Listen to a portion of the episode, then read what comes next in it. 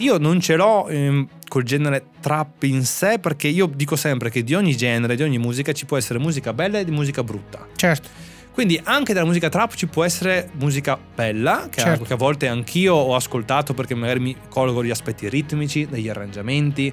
Quello che proprio mi sta qua è l'uso a volte proprio del, del testo, Certo. del contenuto testuale perché penso che non sia, non sia artistico. Ecco, tutto Certo. qua. Poi c'è chi può dire, sai, a volte dicono, eh vabbè, però accade anche nei film, no? A volte Certo. vengono le rappresentazioni. Però attenzione, perché tu non è che ti guardi un film in loop nelle cuffiette. Cioè, la musica ha un Sì, potere no, di, entra proprio dentro. di, di penetrazione eh, mentale e psicologica molto più profondo Certo. di quello che è la visione di un film che bene o male tu anche sei già pronto quando guardi un film a sapere che è una finzione Buongiorno a tutti e benvenuti al podcast di Office of Cards. Oggi continuiamo la chiacchierata con Alex Fusaro e approfondiamo la musica e come diversi generi musicali possono essere usati per alterare o enfatizzare i nostri stati d'animo. Parleremo della musica come linguaggio e strumento che possiamo usare per migliorare le nostre performance. Insomma, l'argomento può sembrare frivolo, ma come sempre qui ci preoccupiamo di farvi performare al meglio. Bene, non mi resta che lasciarvi all'episodio di oggi augurandovi buon ascolto.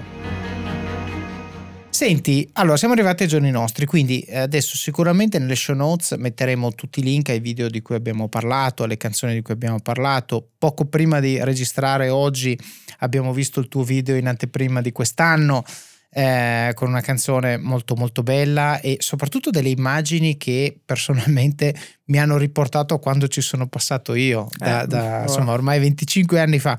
Però eh, tendenzialmente è bello come, e lo dicevamo prima, l'arte ti permette di non solo capire te stesso, ma ti permette anche di viaggiare.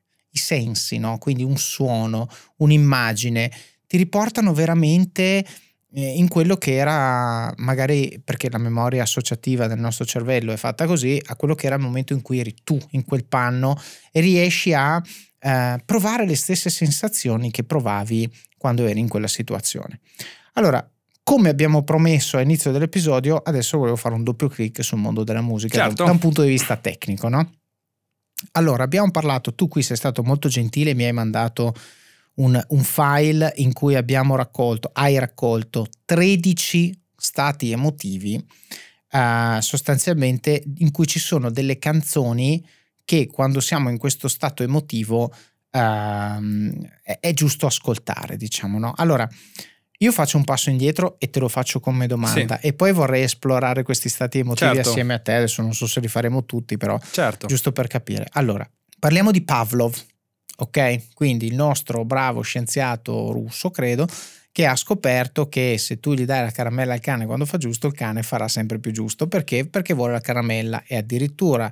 Poi non date le caramelle ai cani, eh, parlavo del croccantino, però ci siamo capiti. Eh, però quello che scopre Pavlov è che a un certo punto questo conditioning behavior funziona anche al contrario, cioè se io ti faccio capire che ti do la caramella, tu farai giusto anche quando non te la do. Cioè l'aspettativa della ricompensa è sufficiente per farti fare la cosa che tu dovresti fare.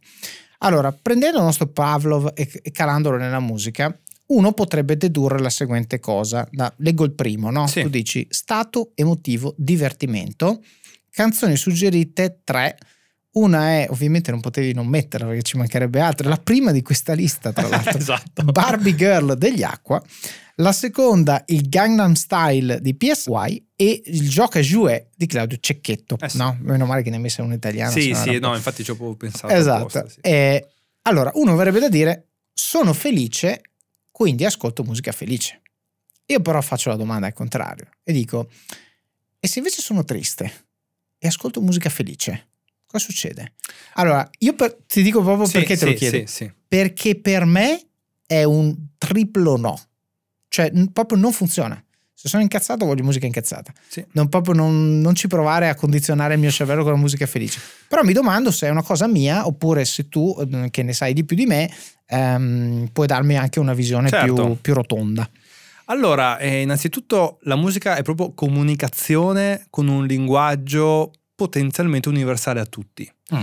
Quindi, eh, partendo da questo presupposto, eh, io ho avuto proprio anche modo di eh, toccare con mano nel, nell'indirizzo del sociosanitario, in cui la musica viene ehm, vista come strumento da adoperare mh, dai ragazzi, che magari in futuro potrebbero anche diventare operatori sociosanitari, Mhm. in diversi contesti che spaziano dall'infanzia all'adolescenza, anche in contesti di varie strutture come anche con la disabilità, ma anche dei disagi, fino ad arrivare alla parte dell'anzianità.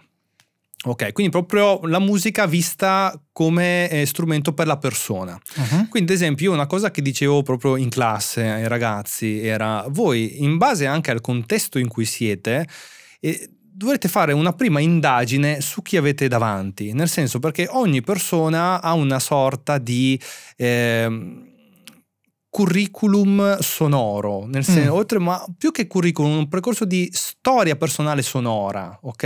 Nel senso che la, soprattutto nella, nella fase dell'adolescenza, che ci sono degli imprinting musicali che poi te li porti avanti per tutta la vita. Ora, detto questo, che proprio è per specificare che c'è Scusa, una, una domanda parte di difficilissima, eh, soggettività. poi è, è Sì. più ne- neurologia che, che Sì. forse il tuo ambito, però tu hai parlato di imprinting. Sì, È innata o è indotta? Cioè, a mia figlia piacciono i Dream Theater sì. perché le piacciono i Dream Theater o perché le ho fatto una testa quadrata ad Eh, ascoltarli? no, allora sicuramente è un po' indotta. Ok. Sì, sì, perché allora fai conto Quindi che... ragazzi, se avete figli piccoli, fategli ascoltare i Dream Theater, è un investimento sul vostro futuro. Sì, no, fa- fate conto veramente che la fascia d'età, soprattutto anche dai 3 ai 6 anni, Mhm. c'è il momento di picco dello sviluppo dell'orecchio musicale Ok. di un bambino. E orecchio musicale intendi la capacità di ricordare melodie? Cioè E- con la definizione. Orecchio musicale intendo proprio anche la capacità di cogliere aspetti che riguardano proprio anche se tu anche mh, come di, di dare il gusto Ah, eh, ok. di dare il gusto Ok. musicale cioè eh, tu gli stai dando una sorta di tua impronta sul gusto Mm. Estetico musicale della persona che sarà in crescita in Ok. sostanza.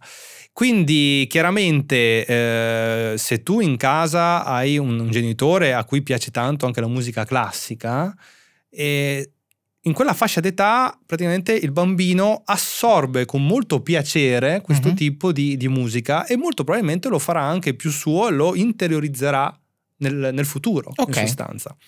Quindi, fatta questa premessa e fatta anche la premessa che poi il gusto poi invece si consolida nel- nella fascia d'età dai 12 ai 16, Ok. quindi proprio nell'adolescenza, Mm. e mm, questo fa ben capire quanto sia importante anche l'influenza dei mass media in ciò che si propone, Perché loro scelgono che cosa la gente ascolta. capisci? Certo. Quindi, ehm, tornando a monte, quindi dicevi del... Cioè, se la musica che. inf- cioè, se la musica nella classifica, Ah, ok, quindi nella definizione di divertimento, dà enfasi a uno stato preesistente Ok. o riesce a cambiare lo stato. Allora, poi anche lì sono studi proprio legati alla musicoterapia Ok? che ehm, se magari anche un, eh, un bimbo, perché poi si fanno tanti esempi anche chiaramente in, in campo pedagogico, didattico, Mhm. un bambino in una situazione di irrequietezza, di esagitazione, Mhm. Se tu gli vai a mettere una musica che rispecchia il suo stato emotivo, praticamente eh, lo enfatizzerà in un certo senso Ok. e non è che lo andrà a placare. Mm. Quindi eh, chiaramente l'impatto con una musica più tranquilla farà fastidio al bimbo, Mm. che magari è in un momento di iperagitazione, Certo. perché non, non lo rispecchia. No. Quindi non è che dici eh, gli metto su una, una musica dei Coldplay bella tranquilla, rilassata, adesso questo qua si calma. No, all'inizio sarà poi infastidito. Ok. Perché tu gli stai facendo un'opposizione emotiva con il suono, Col, praticamente. col suo stato. Ok. E, mm, quindi ci vuole un po' di tempo, nel senso ci vuole, non è che subito col click eh, ascolti una canzone e ti medesimi, devi anche un po' volerlo, mi viene da dire, nel Ok. senso devi Quindi essere ci anche... deve essere una disposizione a calmarsi, Sì. diciamo. E allora poi lui si aggancia. E, si aggancia e può essere facilitato in questa cosa. Ok. Ok. E, viceversa, il discorso che tu dicevi, ma riguarda proprio tutti, nel senso che anch'io, se sono in uno stato triste, non mi verrebbe mai di ascoltare Barbie Girl o Dr. Jones degli Aqua. Per, certo. per quanto io li, li, adoro, li amo, gli Aqua, però non li ascolterei mai perché certo. va contro eh, quello che il mio essere mi trasmette in quel momento. Ok, quindi è più, è più quello. Adesso, giusto anche per andare avanti Vai. su questa lista, così condividiamo un po' tutto faccio anche un'altra riflessione, sì. ma al punto 2 abbiamo rilassatezza. Sì. Allora tu ci metti Breathe dei Pink Floyd, tanta roba. Sunrise di Nora Jones, e direi tutte le canzoni di Nora Jones sì, secondo me stanno in questo sì. due rilassatezza, sì. e poi un po' una cosa un po' diversa, Three Little Birds di Bob Marley, okay. no? Allora, perché c'è un concetto di rilassatezza che eh, può certo, essere... vabbè, lui si rilassa a modo suo, esatto. insomma, dagli torto, no? esatto, giustamente. Esatto. Eh, allora, questo episodio è supportato da Scalable Capital, il tuo compagno ideale per iniziare a investire in modo semplice, sicuro e conveniente. Con oltre 600.000 clienti, Scalable è una piattaforma regolamentata e questo è molto importante ragazzi, perché vi offre una possibilità di investire in azioni, ETF e fondi partendo solo da un euro. Ma perché dovreste iniziare a investire? È semplice. Primo, l'inflazione, che se aumenta di questo passo diminuisce di molto il nostro potere di acquisto. Secondo, se pensate oggi che la pensione che avrete quando ci andate a 80 e passa anni vi permetterà di sostenere lo stile di vita che avete, beh, vi faccio tanti auguri. E il terzo, beh, per chi ne ha, i figli. Io ad esempio ho un fondo per le mie bambine, piani di accumulo per me, investimenti diversificati per obiettivi che hanno orizzonti temporali diversi. Con Scalable puoi dare forma ai tuoi obiettivi di investimento e sfruttare appieno il suo potenziale per far crescere i tuoi risparmi nel tempo. L'importante è iniziare per step e Scalable non ti permette solo di acquistare azioni o ETF, ma anche di imparare come funziona il mondo degli investimenti. Scopri di più su come Scalable può trasformare il tuo approccio agli investimenti visitando il link in descrizione. Ricorda, con Scalable il tuo viaggio finanziario può iniziare solo con un euro. Non aspettare, investi nel tuo futuro oggi stesso con Scalable Capital la riflessione che volevo fare era eh, proprio legata appunto all'esperimento di Pavlov. Eh, io ho fatto, eh, quando parlavo prima di Time di, di Zimmer, sì. non è al primo ascolto che quella canzone ti mette nello stato, per me è lo stato di flow. No? Quindi facciamo lo step back. Lo stato di flow è quando tu raggiungi il picco della tua produttività, cioè sei in the zone, sei totalmente inconsapevole di tutto quello che ti succede intorno e sei concentrato al 100% su quello che stai facendo, ti senti bene.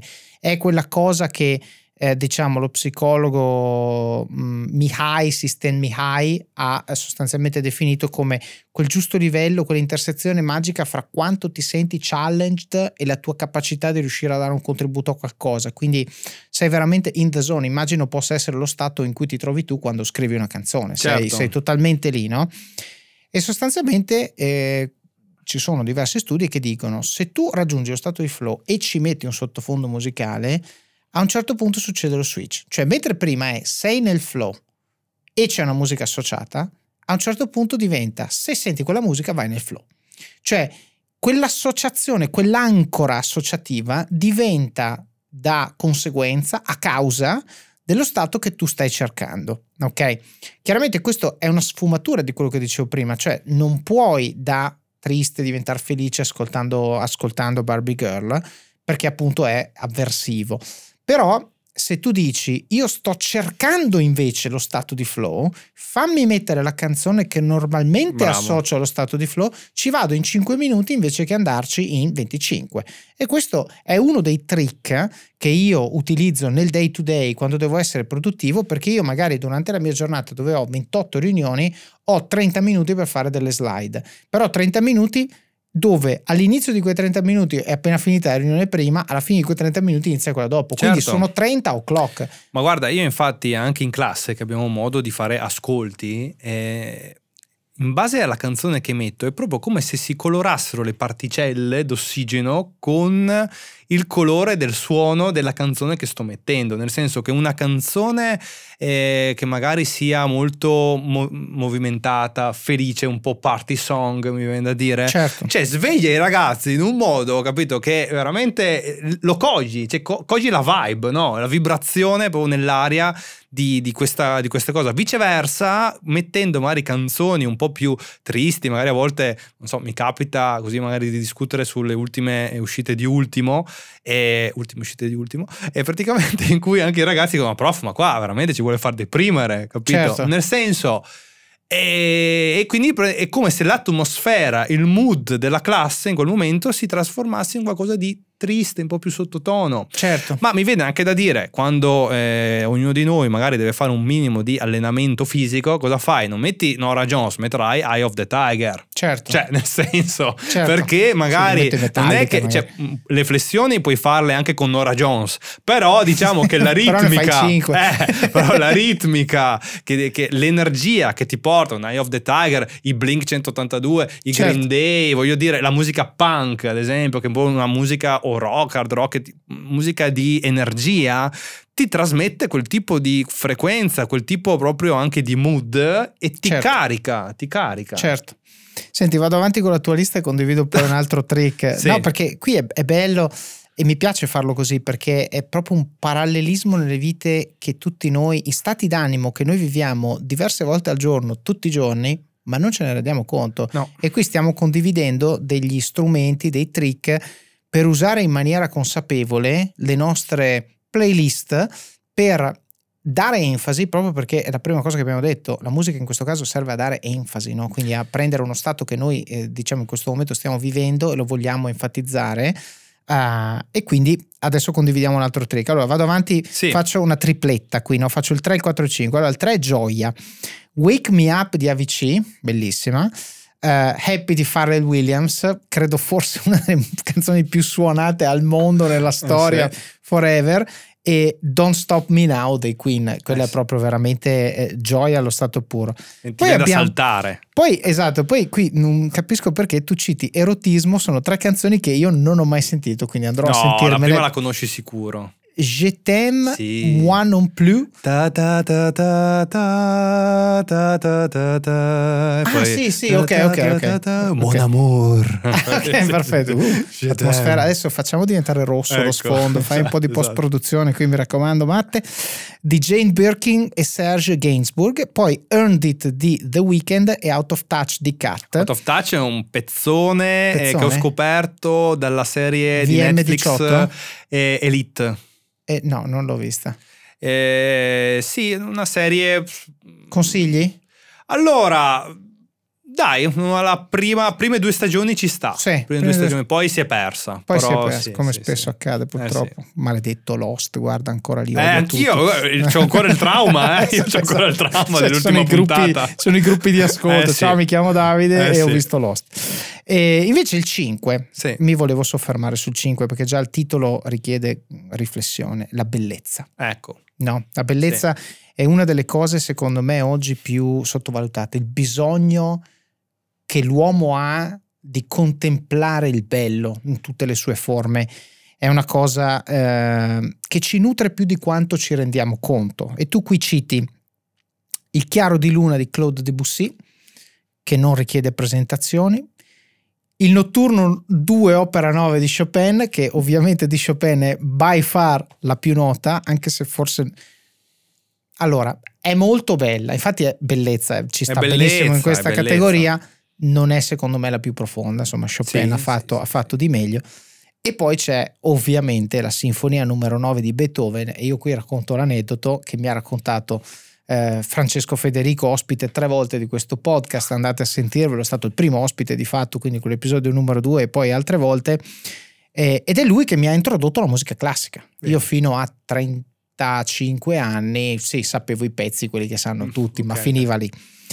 E, e lui praticamente mi dice: Ero eh, su un taxi, eh, su un Uber eh, a Londra, stavo andando dall'aeroporto a casa e ho ascoltato, stavo ascoltando la sinfonia numero 9 e lui ha detto questa frase, ha detto io nel terzo, e ti sto parlando di una persona che ascolta musica classica da 20 anni, ok, più o meno, ho cominciato ad ascoltare al superiore e lì ne aveva boh 35 quelli che erano e dice ascoltando il terzo movimento della sinfonia numero 9 di Beethoven, che avrà ascoltato 7 billion times, ho capito Beethoven. Ha detto questa frase, no? E allora, e, e- con questa frase mi ha fatto capire il valore della musica classica, mi ha fatto venire voglia di approfondirla. Eh sì. Perché dico, ho capito Beethoven cosa vuol dire. Cioè, elabora. E lui mi ha spiegato la storia di Beethoven, Eh cioè la vita di Le Beethoven, varie fasi. che io proprio. non Eh, sapevo, certo, ok? certo, certo. e mi ha spiegato il momento in cui lui ha scritto la sinfonia numero 9, che è stata Un momento difficilissimo di vita sua. Esatto. Cioè, E lui mi ha detto, in quel movimento tu hai la tristezza di un compositore che è stato, a parte i malanni fisici che tutti sappiamo, ma che è stato sfruttato dal fratello, che ha vissuto complessi di inferiorità eh, con Mozart perché sono stati, Certo. diciamo, non contemporanei ma quasi, eccetera, eccetera, eccetera, e la speranza. La tristezza e la speranza nel terzo movimento. E, e tra l'altro, se uno ascolta Sinfonia numero 9, se io dico Sinfonia numero 9 e qualcuno sa di cosa sta parlando, o il primo o l'ultimo movimento, certo. perché sono quelli più famosi. certo. Invece lui appunto ha detto, sembra quasi come se lui avesse voluto nascondere lì dentro il messaggio che non aveva il coraggio di dire ad alta voce. Ma è anche una consapevolezza di voler dare il proprio massimo in un momento anche di vita difficile che non sai magari anche quanto continuerai a scrivere Certo. perché voglio dire non Quanto è come dura. scrivere una canzone di tre minuti cioè Certo. scrivere una sinfonia è un impegno poi non è che lì aveva il computer che mi fa il playback della simulazione di come no, e viene non poteva sentirla. cioè lì c'era una, una capacità di un orecchio interno di questi compositori che a volte ci dimentichiamo, ma oltre al fatto di scrivere tutto su carta, cioè tutto quello spartito lì suonava nella testa. E io sono convinto che sia una sorta anche di suo testamento musicale in cui lui ha voluto dare il massimo, dire ok, adesso voglio proprio dare il mio massimo e lasciare un'opera, un capolavoro. Cioè, Io Certo. penso che lui in quel momento eh, abbia avuto la consapevolezza di voler fare qualcosa di grande. Certo. Io consiglio a tutti, mettete pausa, non so se coi diritti se possiamo infilare, se lo infiliamo lo infiliamo, se non riusciamo a infilarlo ascoltatela, però attenzione, non sentitela, Bravo. non mettetela mentre siete in macchina o mentre siete in palestra, vi prendete le migliori cuffie che avete a disposizione, vi mettete sul divano, ve la ascoltate tutta, sono circa 35 minuti, 40 minuti, tutta la sinfonia e provate a ricordarvi quello che vi ho detto prima quando arriva il terzo movimento. Quindi tenete in mano il cellulare, guardate quando comincia il terzo movimento, si sente però se uno non ha l'orecchio esperto, ok? E, e provate a dirmi se non è vero quello che, quello che ho detto. Eh sì. Senti, vado avanti e poi condivido un altro piccolo tool. Allora, qui abbiamo Tristezza. Mm. Tristezza, bellissimo. When the Party's Over di Billie Eilish, che ovviamente anche lì, eh, come Nora Jones, sta rilassatezza. Billie Eilish. C'è un po' di depressione che vaga. A tagliarci le Sì. vene. Poi abbiamo quella che f- forse più, di- più nota di tutte per questo stato d'animo è Alleluia di Eh, Leonard Cohen, no? sì. la, la più suonata ai funerali VIP. Sì. E poi invece una veramente molto molto bella che è la lacrimosa di, di Mozart. Io quella proprio ci tenevo a inserirla perché è una tristezza, ma è una tristezza che ti riempie. sì. Cioè, io ehm, guarda, ti dico, forse di Mozart è proprio il brano che a me tuttora più, più regala emozione, nonostante questo stato appunto un po' di tristezza, ma non è una tristezza alla Billie Eilish, è una tristezza che, che eh, arricchisce. Sì, è, cioè, è più mh, malinconia quasi che sì. tristezza. Sì, sì, perché c'è a volte queste dissonanze nel cantare, cioè, boh, gli è proprio venuta bene. Insomma. Eh, ma anche perché lì Eh, sì. ne parlavamo un po' prima, no? adesso io dico sempre nella mia, nella mia newsletter per um, un periodo, poi adesso un po' sospeso, un po' riprendo quando ho voglia. La canzone bella, brutta, le sonorità, bello tutto. Aumenta moltissimo la mia comprensione di un brano se mi vado a vedere che diavolo stava vivendo l'autore di quel brano quando l'ha scritto. Mamma mia, Eh. perché anche la vita di Mozart sul finire era tragica, una Era- tragedia, era una tragicissimo. tragedia. cioè. Ma lui in realtà è stato un burattino per tutta la sua vita e a un certo punto l'ha capito. Eh Questo sì. è stato il E lì il problema. dramma. Il dramma. Eh sì. Andiamo avanti con Fantasia. Poi su Trionfo voglio fare un appunto. Sì. Eh, anzi, no, lo faremo su Ansia. Quindi Fantasia, Trionfo e Ansia. Su Ok. Ansia te lo faccio, anche perché poi consigli per gli acquisti, Ok. qua, per, per gli ascolti. Anzi. Allora, Fantasia. Bohemian Rhapsody dei Queen, e vabbè, E questa Fantasia è stato puro. Sandir. Sì, sì. Poi abbiamo Imagine di John Lennon, e anche qui molto bello secondo me, come sono due tipi di fantasia molto diversi Sì. perché abbiamo una fantasia più eh, diciamo ehm, Architettonica nella scrittura musicale, sì, proprio. più nella fu- estroversa esatto. perché Bohemian Rhapsody è il concetto di fantasia di Freddie Mercury Sì, sì, che sì, era sì, estroverso che era istrionico eccetera eccetera Invece John Lennon, fantasia pure lui, però Imagine è più introspettiva, rifletti, eh, più, sei tu con te stesso, no? Invece Bohemian Rhapsody è proprio da cantare a squarciagola, no? Proprio... At Evernorth Health Services, we believe costs shouldn't get in the way of life-changing care, and we're doing everything in our power to make it possible. Behavioral health solutions that also keep your projections at their best? It's possible. Pharmacy benefits that benefit your bottom line? It's possible. Complex specialty care that cares about your ROI? It's possible. Because we're already doing it all while saving businesses billions. That's Wonder made possible. Learn more at evernorth.com/wonder. E poi, giustamente, mai fatto l'occhiolino perché mi ci hai messo Metropolis parte 1, The Miracle and the Sleeper dei Dream Theater. Eh, ma perché lì è proprio anche, io penso che sia un brano in cui c'è proprio l'estro che però non è un estro solo per dire faccio lo sborone, è proprio un estro creativo, sì. è diverso. Sì. Perché, gente, perché, purtroppo nel progressive a volte si cade nel voler far vedere quanto uno è bravo, certo, capito? Nel, virtuosismo. Eh, nel virtuosismo fine a se stesso, certo. ma lì no, lì c'è proprio una eh, ricerca compositiva di fantasia del bello che è anche tecnico. Certo. E non è da tutti, infatti eh, ho voluto proprio mettere, perché poi anche Dream Theater a volte comunque eh, vanno in questo tipo di virtuosismo che certo. vogliono far sentire che sono proprio una super band. Però lì eh, sono andati oltre certo. quel brano lì, quel brano lì sì. E secondo me, sai, è il solito punto, vuoi far vedere che sei figo perché vuoi far vedere che sei figo o vuoi usare il fatto che sei figo per comunicare una storia di un certo tipo? Tanto è vero che questa canzone, Metropolis parte 1, per loro è stata un, um, una scoperta di una parte, cioè è stato l'inizio del loro, della fase successiva della loro vita come band, perché da Metropolis Parte 1 nasce poi un intero album concept del 1999, Metropolis Parte 2, eh sì. che costruisce su quella storia un intero album di un'ora e un quarto che tutt'oggi è tra, nella mia rotazione pesante eh. perché, e tra l'altro è un album che difficilmente puoi dire ascolto una canzone da sola perché ha una coerenza narrativa è come se fosse un'unica canzone di un'ora e un quarto più o meno. E, e, invece prima il loro stile prog eh, era più eh, quello degli anni 80-90 invece lì poi hanno trovato questo altro filone eh, sicuramente da approfondire. Poi abbiamo Trionfo Chariots of Fire dei Vangelis. Vabbè, il questo... compositore greco che bisognava citare, se no certo, la Grecia si arrabbia. Si arrabbia. Eh, e sì. poi abbiamo ovviamente We Are the Champions eh sì, dei Queen, Queen, E poi abbiamo l'Alleluia di Handel No. Beh, è, è veramente io l'ho messa perché da piccolo, cioè quando lo sentivo, mi dava una sensazione sì. tale, capito? Sì, sì, Quel alleluia, eh, cioè certo, proprio certo. felicità che dici, cavolo, più di così. Eh... Certo, queste cose ti riempiono proprio. Io Ed era una aggiung- hit di Handel questa qua, cioè, qua la CI dell'epoca che non c'era per Top of the eh, Pops eh, del, del, del, esatto, dell'Ottocento. Esatto. Ma mm, io ci aggiungerei anche, visto che così manca l'italiana, ci aggiungerei le, le mm, che il ritornello dice notti magiche, ma mi sfugge ah, adesso il titolo eh, della canzone sì. non è notti magiche, è un'estate italiana. Un'estate italiana, ecco, bennato che, che, è chiaro, che ti ripo- cioè che tu quando pensi a quel ritornello vedi la faccia di Schillaci che esulta e quel gol in semifinale clamoroso. Eh sì,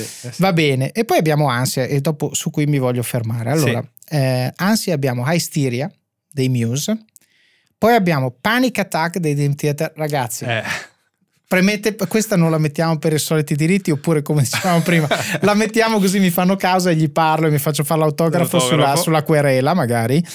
Panic Attack del Dream Theater è quello che tu prima hai detto su Metropolis secondo me è al quadrato perché qui la complessità tecnica di Panic Attack è incredibile eppure questa canzone non è un virtuosismo ma è una storia di un attacco di panico e, e, perché è inserita all'interno di un album che parla degli stati d'ansia, certo. delle sei malattie mentali eh, che hanno le persone, c'è il post traumatic stress disorder, gli attacchi di panico, altre cose.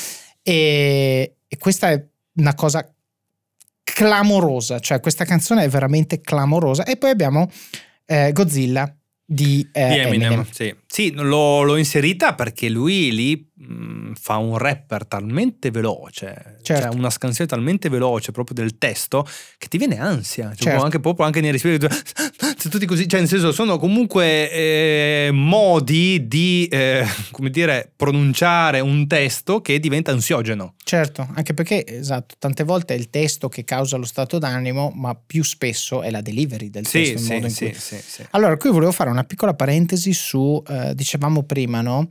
Eh, come prendere una persona che è in uno stato d'animo agitato e portarla a calmarsi. Ok. Allora, volevo spiegare uno strumento che si chiama Active De-Escalation. Ok, allora, quando viene nel tuo ufficio uno che, che sbraita, grida, eccetera, eccetera, l'istinto ti porta a dire calmati un attimo, sediamoci un attimo, respira un attimo.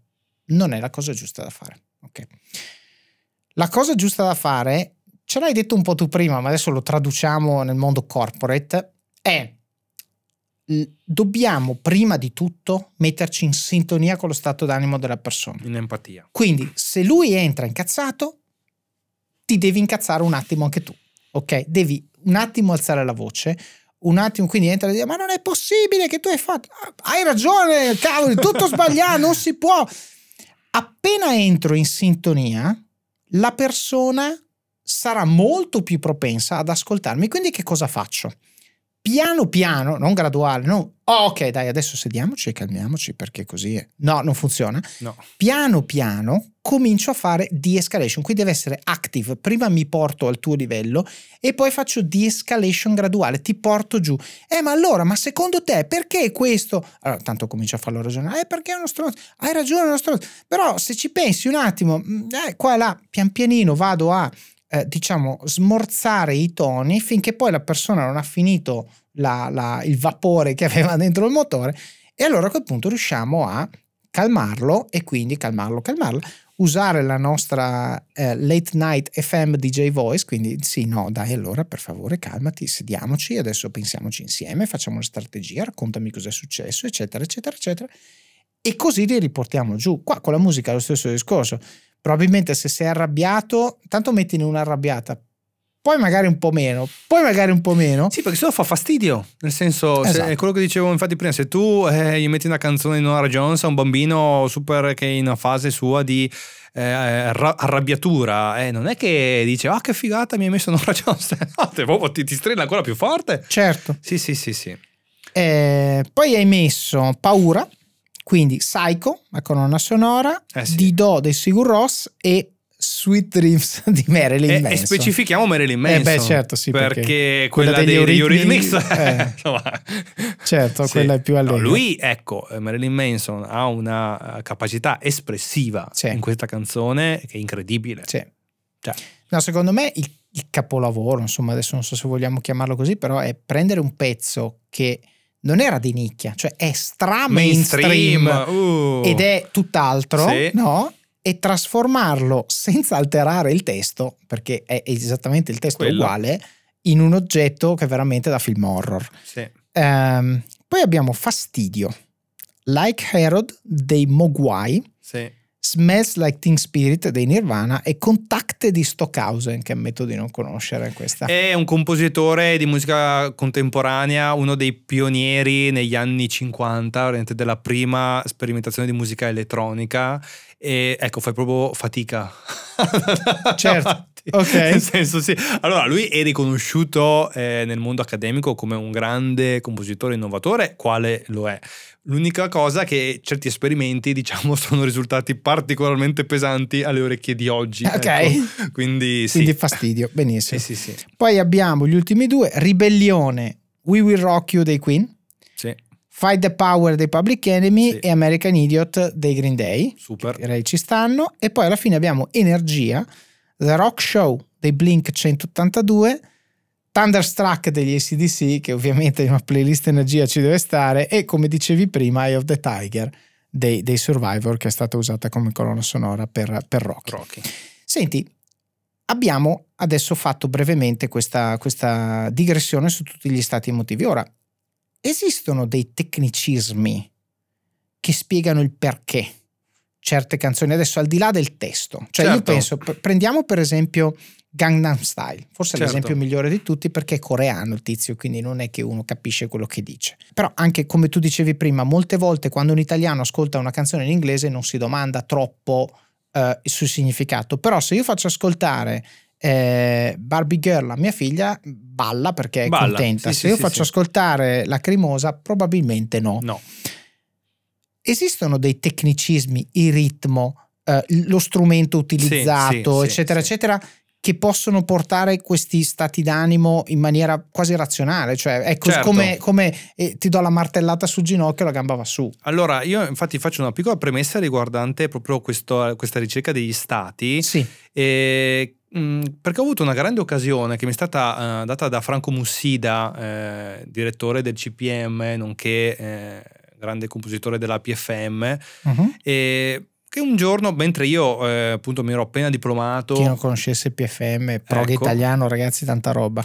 mi ha detto guarda Alessandro vorrei darti un compito che è molto eh, come dire importante e impegnativo allo stesso tempo perché abbiamo, stiamo portando avanti un progetto che si chiama CO2 di portare la musica strumentale nelle carceri Mm, vorrei che tu praticamente mi catalogassi gli stati emotivi di tutta una serie di brani che io praticamente avevo selezionato. Ok. Vorrei un tuo feedback praticamente sugli stati emotivi. mm. Io grazie a questa esperienza ti dico ho proprio iniziato a eh, immergermi veramente nel suono e nell'empatia che una musica può portare. Mm. Perché nella musica strumentale poi è ancora più difficile, nel senso a volte, in certi casi, può essere anche un po' borderline la definizione di un certo stato emotivo. Cioè se pensiamo ad esempio a divertimento e gioia, a volte il confine è molto sottile. Certo. Ehm, però ecco, questa esperienza è stata molto interessante perché poi cos'era il, il fine? Che eh, dei musicoterapeuti entravano nelle carceri di Milano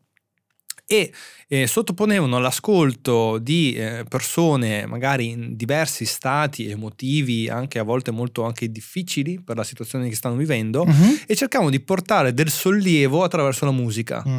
Ed è stata una sperimentazione che è andata avanti per molti anni. Penso che adesso io eh, poi eh, chiaramente eh, ho, ho preso altre strade, ma penso che stia andando avanti il progetto. Però Ok. ecco, lì è stata proprio così uno dei, dei primi grandi input che ho avuto su questo concetto di comunicazione. Quindi per arrivare alla tua domanda, eh, la risposta è, è sicuramente sì, perché...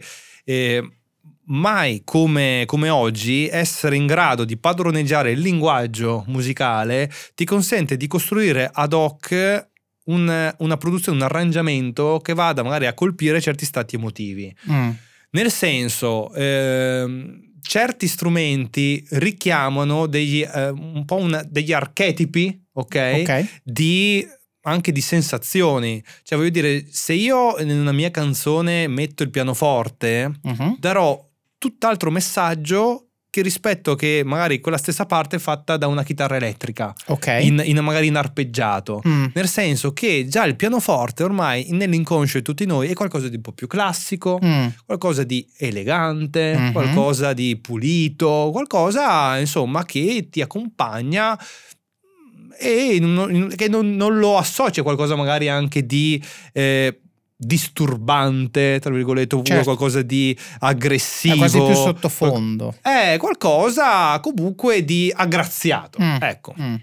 Quindi, ad esempio, se tu sai che vuoi andare a fare un brano eh, che il tuo focus è eh, la, la rilassatezza, io userò magari appunto il pianoforte Certo. piuttosto che magari la chitarra elettrica, così. Poi, eh, voglio dire, ormai anche tutto eh, smentisce tutto, dipende sempre Sì, dai ci vari sono mille contesti. eccezioni, qui mille parliamo di eccezioni. medie, esatto, ovviamente. Esatto. E l'uso della batteria, ad esempio, uno stesso brano arrangiato con la batteria o senza la batteria, che tipo di batteria? Batteria acustica o batteria elettronica? Mm. Batteria elettronica adesso ti porta proprio nel mondo del divertimento, in un certo Ok. senso. E quindi tu sai che se vuoi anche far muovere le persone, utilizzerai dei campioni audio di casse rullanti, hi-hat, piatti vari che sono nel mondo del- della discoteca. praticamente. E I sintetizzatori, tu appunto vuoi far divertire, userai gli strumenti sintetici, Mm. quindi praticamente non, non- andrai nella chitarra elettrica, non andrai Certo. nel pianoforte, lo userai come, come colore, ma non è quello il tuo fine. Mm. Eh, adesso, ad esempio, proprio con questa entrata in scena della trap, l'autotune che fino a qualche anno fa chi lo usava veniva bacchettato perché non sapeva cantare, Mm. adesso invece diventa il, il mezzo di distinzione di un genere. Cos'è l'autotune? L'autotune è un- uno strumento eh, software che adesso è diventato anche in, in certi casi dal vivo anche hardware che ti consente di intonare in un modo eh, artificiale la tua voce. Ah, È quello che ha fatto emergere Sfere Basta, ad esempio in Italia, e tutta la scena trap italiana e americana. Quindi certo. in- proprio la, la trap eh, nasce appunto da, da Atlanta ed è tutto un filone che eh, appunto era portato avanti magari anche da artisti che mh, non è che sapevano cantare e quindi utilizzavano lo strumento dell'autotune per fare delle Per melodie, certo. delle melodie semplici ma che siano corrette dal punto di vista di intonazione. Certo. Eh, quindi se tu hai una consapevolezza del linguaggio e del genere che vuoi andare a eh, proporre e produrre, vai subito con certi elementi. E Certo. quindi tu sai che molto probabilmente il tuo ascoltatore ballerà piuttosto che rifletterà, piuttosto che magari lo porterai ad essere più energico in una sua Mm. attività fisica. Mm. Eh, oppure lo condurrai a fare magari della meditazione. Io ho fatto delle produzioni, ho prodotto sei dischi della collana Amigdala, Mm. ehm, che Che praticamente... voglio dire, nomen nomen, se Ecco. parli di meditazione. Ecco, e sei dischi dove praticamente eh, mi avevano chiesto di avere degli strumenti eh, principali, ad esempio uno strumento era il pianoforte, uno strumento era l'arpa accordato a 432 Hz. Che è un po' la frequenza dell'universo, nel mondo così ormai chiamata, ok? Ehm, uno strumento, uno- un CD per flauto di pan, ok? Quindi tutta sonorità Sì, sì. eh, un po' andina, no? Sì, sì, Ok? beh, quello eh, colombiano, no? colombiano, Peruviano, sì, bravo. Ehm, quindi di- se tu hai la consapevolezza dello stato emotivo che vuoi far raggiungere al, al tuo pubblico, veramente, devi chiaramente calarti con questi sistemi. Certo. E senti, allora, visto che hai parlato di questo, eh, finiamo con l'ultima parte che abbiamo promesso agli Sì. ascoltatori, che è l'utilizzo della musica come linguaggio. E in particolare io so che tu stai giustamente combattendo una crociata contro eh, la musica explicit. No, Sì. hai parlato di trap, che non è l'unico, ma è sicuramente un esponente prominente di questo tipo di musica. Why is it that with sparkling water, I'm always playing guessing games with what flavor I'm drinking? Is it citrus? Is it aluminum can flavored? Mm, not sure. Sparkling ice, though, they really mean flavor. Like in your face flavor. Orange mango, black raspberry. Don't even get me started on the strawberry lemonade. Kiwi strawberry slid right into my taste buds DMs last night and let them know who's boss. No subtleties there, and no sugar either. But it does have vitamins and antioxidants. Find sparkling ice at a major grocery store or club retailer near you. Sparkling ice. Anything but subtle. Allora, volevo fare prima una, eh, così, una panoramica della musica come linguaggio di comunicazione in generale, eh, proprio sintetizzando, anche perché un po' ne abbiamo già parlato, no? sintetizzando anche il ruolo che hanno i media, che poi scelgono che cosa noi ascoltiamo, spingono determinate cose, eccetera, eccetera. E poi parlando di musica explicit, volevo chiederti di condividere la tua esperienza di docente, che è consapevole di che cosa diavolo ascoltano i giovani d'oggi e quindi di come anche chi ascolta questo podcast deve essere consapevole di queste cose per qualora dovesse essere d'accordo con noi fare qualcosa perché Certo. prima di tutto bisogna essere consapevoli di un problema se lo vogliamo risolvere e poi conseguentemente possiamo andare a decidere che posizione vogliamo prendere, sempre non in maniera confrontational, eh, ci mancherebbe, però dire tante volte, questa è una cosa che tu mi hai detto, il genitore manco lo sa. Manco lo sa. e quindi Sì, il nostro sì, obiettivo sì. è sempre quello di informare. Le persone poi sanno e poi decidono. Questo Certo. è. Vai. Allora, io, eh, Davide, negli ultimi anni ho proprio eh, toccato con mano il fatto che nelle classifiche, nelle tendenze che chiunque in realtà può vedere anche su Spotify, c'è un dilagare di, questo- di questa dicitura explicit che poi era quello che nei dischi, nei CD eh, si trovava con questo parental advisory, questo bollino eh, Sì, bianco e nero. bianco e nero explicit. Ok, ma quindi mi sono messo un attimo così anche a fare qualche ricerca. Quindi explicit è tutto ciò che riguarda contenuti con un linguaggio volgare, violento, Sì, che riguarda, eh, esatto, con, eh, un- utilizza anche parolacce, che eh, riguarda tematiche di violenza, discriminazioni sessuali, eh, discriminazioni di genere. E quindi, insomma, eh, esa- esaltazione di uso anche di comportamenti non corretti, quindi non legali. Quindi mi sono detto, ok, facciamo un attimo di, ehm, del punto della situazione, cioè vediamo effettivamente quanto, quanto riscontro c'è anche tra, tra i ragazzi. Effettivamente eh, è una musica che era molto molto ascoltata. Cos'è il problema eh, di tutto questo? Che soprattutto nella fascia d'età, quindi della- dell'adolescenza, si innescono tutta una serie anche di eh, meccanismi eh, neuronali dovuto al fatto che eh, è proprio dimostrato che in questa, in questa fascia d'età tu più un, um, un messaggio lo, lo ascolti attraverso la musica che coniuga l'aspetto musicale all'aspetto verbale, questa cosa ha una tale potenza che a lungo giro crea una interiorizzazione del messaggio che in psicologia diventa praticamente l'ancoraggio di un certo tipo anche di eh, contenuto. Certo, volete Infatti- avere un esempio di ancoraggio, guardatevi Arancia Meccanica, Ecco. perché quello è esattamente quello che succede in quel film. L'ancoraggio, esatto. Quindi cosa, facciamo anche un esempio pratico eh, nella vita di tutti i giorni. A volte magari ci capita certi periodi dell'anno in cui ci sono anche de- delle canzoni che vanno un po' più forti di altre, quindi vengono anche un po' più trasmesse. Certo, Queste canzoni qua, tu vuoi o non vuoi, un po' le ascolti e in qualche modo le assorbi e ne sai anche un po' magari imitare eh, la melodia e il testo adesso Certo. associato.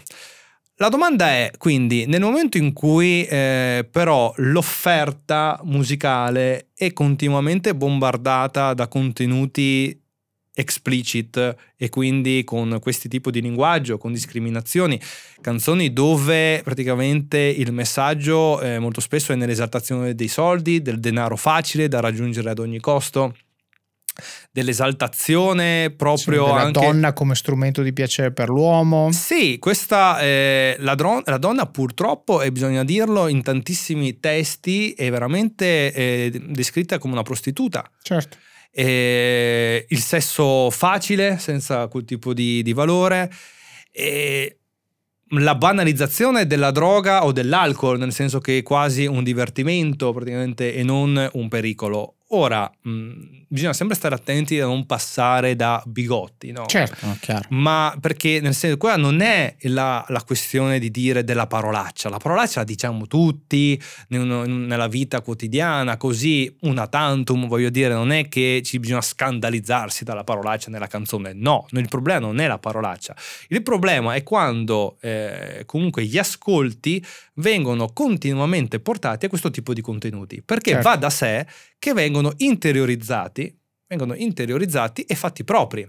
Quindi quando io vedo, eh, Davide, anche nei, nei telegiornali magari servizi in cui ci si stupisce della baby gang piuttosto che magari di eh, scene di branco verso magari la ragazza di turno che poverina viene bullizzata, se no anche qualcosa di molto bullizzata peggio. quando va bene. Esatto. Io non mi stupisco perché dico, ma eh, se poi queste, queste persone che poi, eh, quando poi anche magari vengono anche intervistate, tutto, hanno questo tipo di modelli che ehm, ti portano comunque a interiorizzare queste cose, e va da sé che lo- la vivi come una cosa, beh, è normale. È normale. È normale. Certo. Anche perché, come tu ben insegni nel- in Office of Cards, perception is reality. Eh, Quindi la percezione che ognuno ha è fondamentale. Se tu a eh, 13 anni, 14 anni hai la percezione del mondo che devi assolutamente ostentare orologi da K euro piuttosto che sempre marche firmate, ma non hai la possibilità magari economica, familiare di poterlo permettere e magari sai che per magari ottenerlo, ottenerlo devi, avere, devi andare in certe scorciatoie certo. Che non sono propriamente No. come dire, eh, consone al, Certo. al raggiungimento dell'obiettivo.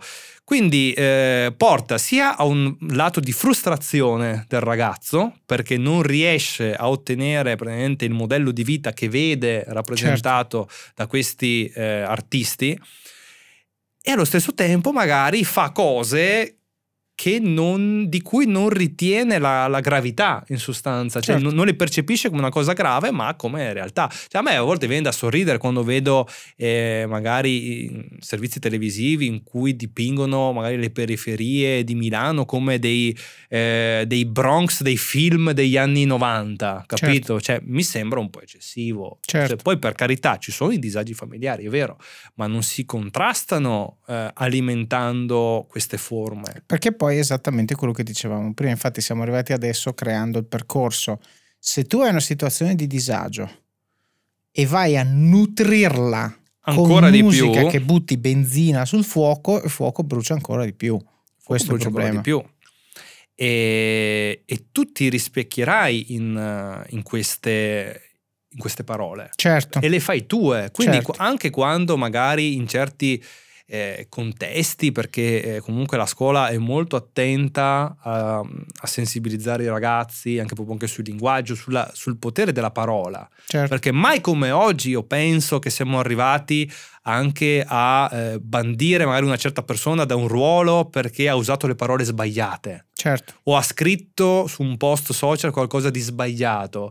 Allora io mi dico, ma è possibile che in una canzone ci si può nascondere dietro il dito della libertà d'espressione ed certo. è tutto consentito? E invece in un altro mezzo si cade nel reato di istigazione. Sì, esatto. Cioè, mi sembra veramente assurdo. Ma io di, dirò di più: io a volte non ce l'ho neanche con l'artista in sé, io a volte ce l'ho proprio con chi finanzia.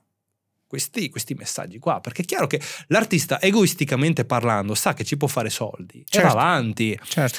Il ragazzo non ha la colpa lo studente, infatti io quello che anche eh, così parlando, io non ce l'ho con gli ascolti che fanno gli studenti, perché loro vivono la loro fase di adolescenza con le musiche che vengono proposte hanno quelle musiche lì, pensano che sia una figata perché è la musica che va in classifica e quindi è giusto ascoltarla. Eh, certo si crea il concetto di identità di gruppo che è fondamentale a quell'età, quindi anche chi magari avrebbe un, un, un, retroscena familiare che non è portato a quelle cose lì, però per non sentirsi escluso dal gruppo potrà anche, anche loro ad ascoltare questo tipo di cose e magari emulare, perché poi l'emulazione soprattutto in quell'età lì è un attimo. Certo. Ecco. No, è, anzi, eh, si vive di quello. si, vive di emulazione, si vive di emulazione. E quindi il, il, concetto di libertà di espressione nella musica bisogna stare un po' attenti a volte perché allora io lancio la provocazione io allora che sono prof prof cantante sto portando avanti questa cosa se iniziano allora nelle mie canzoni a discriminare a esaltare le droghe cosa succede? fai un sacco di soldi questo è il problema. Perdi, perdi il lavoro di prof Perdo ma lavoro. fai un sacco di soldi. Perdo, però allora è possibile che però allora anche lì in realtà a livello eh, giudiziario ok eh, io mi posso appellare sulla libertà di espressione? Certo è un artista. Sono un artista. Certo. Quindi voglio dire, eh, io posso insultare qualcuno perché tanto è la libertà di espressione. E, ehm, quindi, ecco, la cosa da, da, stare attenti, secondo me, è proprio questa eccessiva eh, esposizione ai contenuti explicit. Certo. Perché poi tanti magari diranno, eh, ma c'erano anche negli anni 70 80 gli artisti americani, punk, che magari erano ribelli, che magari usavano contenuti un po' più espliciti, spinti. Ok, però eh, intanto uno in Italia tanti di noi li cantavano e neanche magari sapevano di cosa stavano cantando. Adesso certo, con l'italiano... Anche perché negli anni 70 c'era Gianni Morandi da noi, non è sì, che c'era esattamente sì, troppa ribellione. Sì, sì, no, esatto. Eh. Qui con l'italiano la cosa assume proprio la sinergia del testo con la musica, quindi sì. proprio è una cosa di una potenza comunicativa, perché, sì, perché tu oltre la parola c'hai anche la forza della musica che spinge questo tipo di significato. Sì, e poi oggi è diventato multidimensionale, perché mentre negli anni 70 al massimo avevi la musica, oggi hai uno stimolo che è la musica, il profilo Instagram e quello di TikTok e quello di qua e quello di là, e siccome tutte queste piattaforme ti danno more of what you like, se tu gli fai capire che questo è quello che cerchi, loro continuano a darti questi stimoli, a un certo punto diventa un lavaggio del cervello, come hai detto, un coraggio, dove io penso che questa sia la realtà. E quindi, dato che il mio mondo non è così, io mi faccio parte attiva per renderlo così e comincio a fare bullismo, comincio a fare violenza, le baby gang e tutto quello Ma che dicevi il- prima. L'uso così molto eh, facilitato di sostanze come se fosse normalità. Certo. Comunque, cioè, tutte cose che magari c'è chi può dire, eh, ma c'è sempre stato. Sì, però attenzione che adesso le stiamo promuovendo. Eh, esatto. Tutto qua. Cioè, magari ecco, nel senso... Piccolo- piccolo mm, asterisco. Tutto No, qua. Però secondo me il punto importante da portarsi a casa per chi ascolta è essere consapevoli. Allora, io la musica trap so che esiste, punto. Certo. Non ho mai sentito neanche una canzone, eh, però so cos'è e so che non la voglio. Bene, ma devo probabilmente è, è sciocco il mio approccio perché devo sapere almeno di che cosa stiamo parlando in maniera tale che dovesse mai in qualche maniera laterale entrare nella mia vita, la porta più probabile è quella delle figlie, Certo. devo sapere cos'è, perché non posso dire ah fa schifo, quindi eh, perché così, soprattutto nella fase dell'adolescenza, vai a creare ancora più distanza col figlio e anzi lo stai spingendo nelle braccia della baby gang che dici me non capiscono niente, voi sì che mi capite, voi Certo. che girate col coltello in tasca. Eh, no, No, no, no, devi, no. devi entrare, abbiamo parlato prima di active de-escalation, bisogna prima entrare nella lunghezza d'onda e poi pian pianino riportare all'ovile il, il tutto, no? Anche Eh, perché Davide, eh, proprio le classifiche, i grandi numeri, la fanno proprio nella fascia d'età dai 12 ai 19, boh, quello delle scuole. Sì, cioè anche dalle perché loro li ascoltano in loop, Sono cioè loro gli ascoltatori. fisso. Quindi voglio dire, eh, bisogna, non, non bisogna chiudersi a volte nel pensiero, ah, ai miei tempi c'era quella musica. No, Sì, no, bisogna esatto. essere. Che quello crea essere- distanza. Crea distanza, bisogna essere consapevoli su cosa c'è e saperne discutere e argomentare. Infatti, io non ce l'ho ehm, col genere trap in sé, perché io dico sempre che di ogni genere, di ogni musica ci può essere musica bella e di musica brutta. Certo, Quindi anche dalla musica trap ci può essere musica bella, che, a- Certo. che a volte anch'io ho ascoltato perché magari mi colgo gli aspetti ritmici, degli arrangiamenti. Quello che proprio mi sta qua è l'uso a volte proprio del, del testo, certo. del contenuto testuale, perché penso che non sia, non sia artistico. Ecco, tutto Certo. qua. Poi c'è chi può dire, sai, a volte dicono, eh vabbè, però accade anche nei film, no? A volte Certo. vengono le rappresentazioni. Però attenzione, perché tu non è che ti guardi un film in loop nelle cuffiette, cioè la musica ha un potere no, di, entra proprio dentro. di, di penetrazione eh, mentale e psicologica molto più profondo Certo. di quello che è la visione di un film che bene o male tu anche sei già pronto quando guardi un film a sapere che è una finzione quell'attore lì rappresenta una, una certa scena un, un certo status ma invece l'artista che vorrebbe trasmettere quei contenuti non vuole essere etichettato come un falso Certo, vuole essere credibile e mh, trasmettere quello che sta dicendo. Quindi anche lì a volte ehm, c'è stata proprio una, una grande accusa, a mio avviso giusta, nei confronti di Junior Kelly che aveva fatto una canzone esaltando uno stupro. certo. E tu non ti puoi nascondere il fatto che è come un film, perché tu comunque nel momento in cui, eh, a parte proprio eh, la misoginia che stai trasmettendo, cioè quindi questo disprezzo verso la figura della donna, a parte che non si dovrebbe proprio fare a prescindere, certo. ma nel momento in cui eh, comunque la stai scrivendo, non ti puoi poi nascondere dietro il dito che, ah, ma è come se fosse un film fatto a canzone. certo.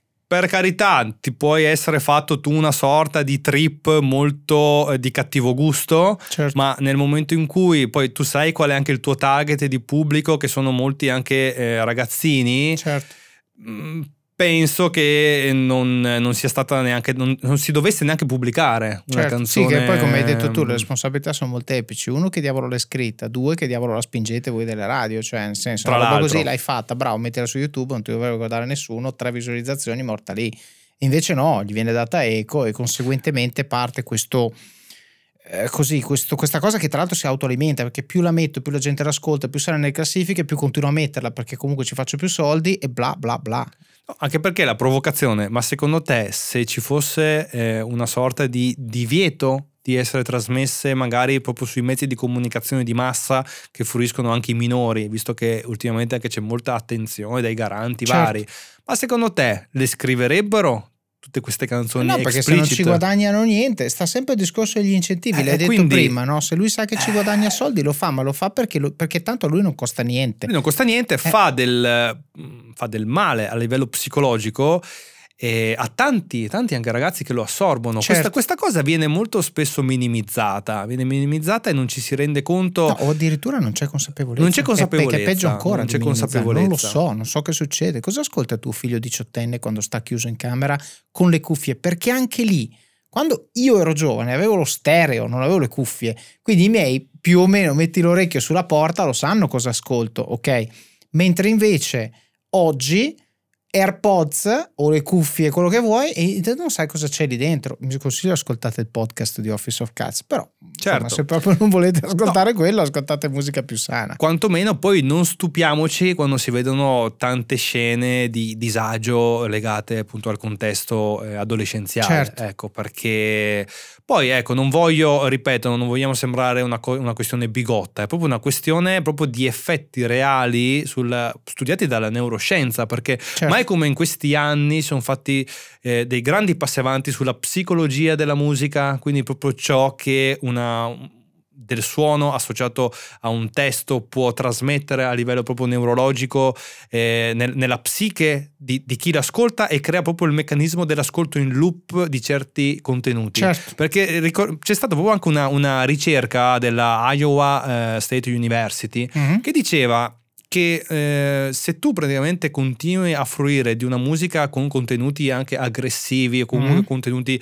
espliciti e dopo la fai susseguire a della musica ehm, clean, normale diciamo, con Mhm. contenuti normalissimi, c'è un, un- effetto washing, Mm. cioè che lava via praticamente tutto ciò che c'è stato prima Ok. in un certo senso ti rasserena da quello Mm. che erano magari certi tuoi pensieri. Il problema è nel momento in cui manca l'effetto washing. Certo. Quindi eh, ci stiamo privando dell'effetto anche un po' più pulito e soprattutto anche una grande attenzione sul fatto, e questo è proprio una, cosa- una questione di consapevolezza che dovrebbero avere anche gli editori, perché la- la- gli ascolti anche dei bambini sono sempre eh, più legati all'ascolto dei grandi Certo. e praticamente la musica scritta per i bimbi, te lo dice uno che è anche autore per lo Zecchino d'Oro, molto spesso sono legati proprio ai più piccoli, cioè la musica per bambini resta a volte confinata dai 2 ai 6 anni, Certo. già dai 6 anni in poi il bimbo vuole sentirsi grande È chiaro. e ascoltare la musica dei grandi. dei grandi, tipo mia Certo. moglie l'altra sera ha lasciato le scarpe col tacco lì giù davanti all'ingresso, mia figlia di 5 anni se le messe e girava per casa, guarda sono la mamma. Certo. È ovvio, È cioè, ovvio. è normale. A volte ci si dimentica però che non è che eh, adesso ascoltare la musica dei grandi sia ascoltare Bon Jovi piuttosto che Eros Ramazzotti per, per dire artisti italiani, Certo. piuttosto che La Pausini o Vasco Rossi, Zucchero. No, cioè eh, sono cambiate un sacco di Certo. cose, quindi adesso eh, dare in mano magari Spotify a un, Mm. un bambino e dire vabbè ascoltati, ascoltati le tendenze. filtro, ma la gente non lo usa. Non lo usa, non lo mette. usa, non lo usa. Certo. Quindi eh, ascoltati, le, magari uno va nelle classifiche, le tendenze e parte Certo. dal primo Sì. e va, va via scorrendo, capito? E quindi il genitore, infatti, a volte quando faccio così anche degli incontri divulgativi, anche con genitori e associazioni varie, io dico sempre: guardate che eh, la musica mainstream di oggi è ben diversa da quella che ascoltavate voi. Certo.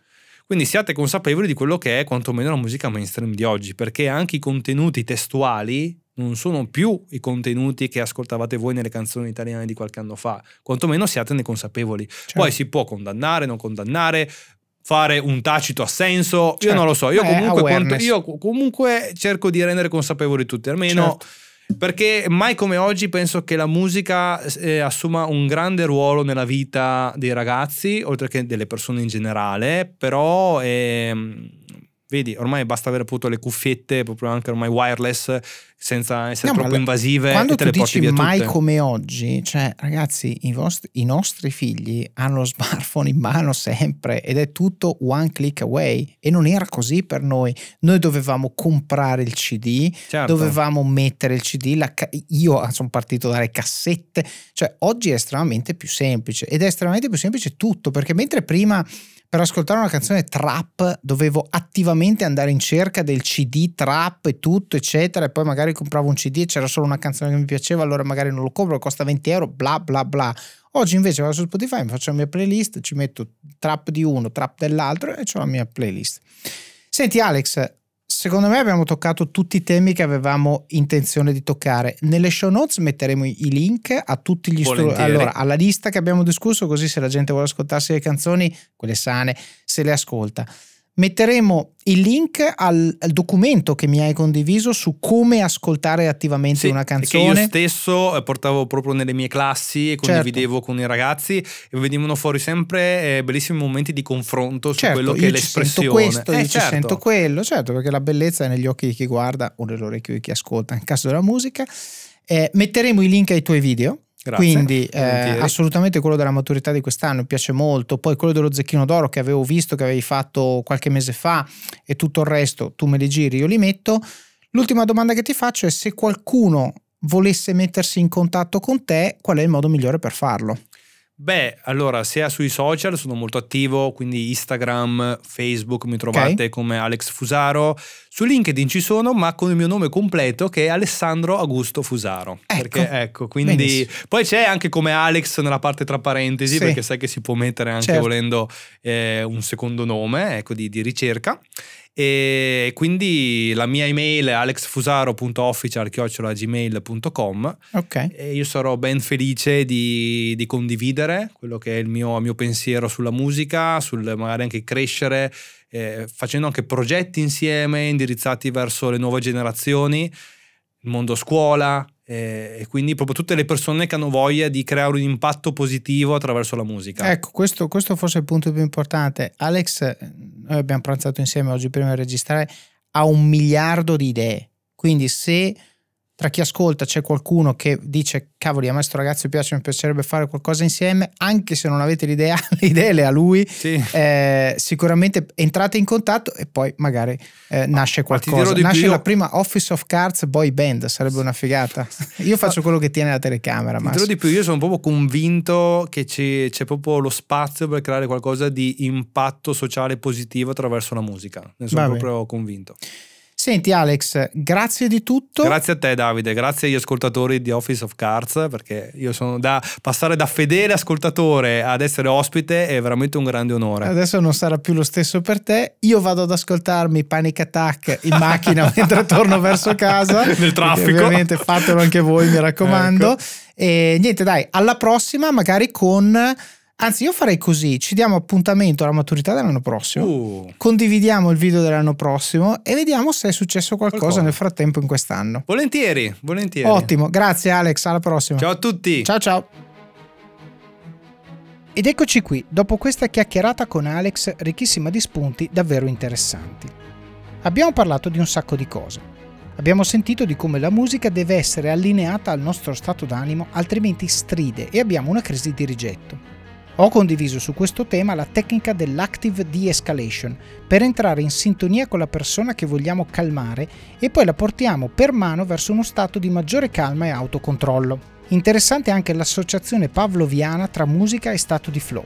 Prima facciamo conditioning tra lo stato di flow e la musica e poi l'ascolto di quella data melodia ci può portare nello stato di flow. È uno strumento davvero potente e dovremo utilizzarlo per triggerare gli stati produttivi che vogliamo per essere sempre al top.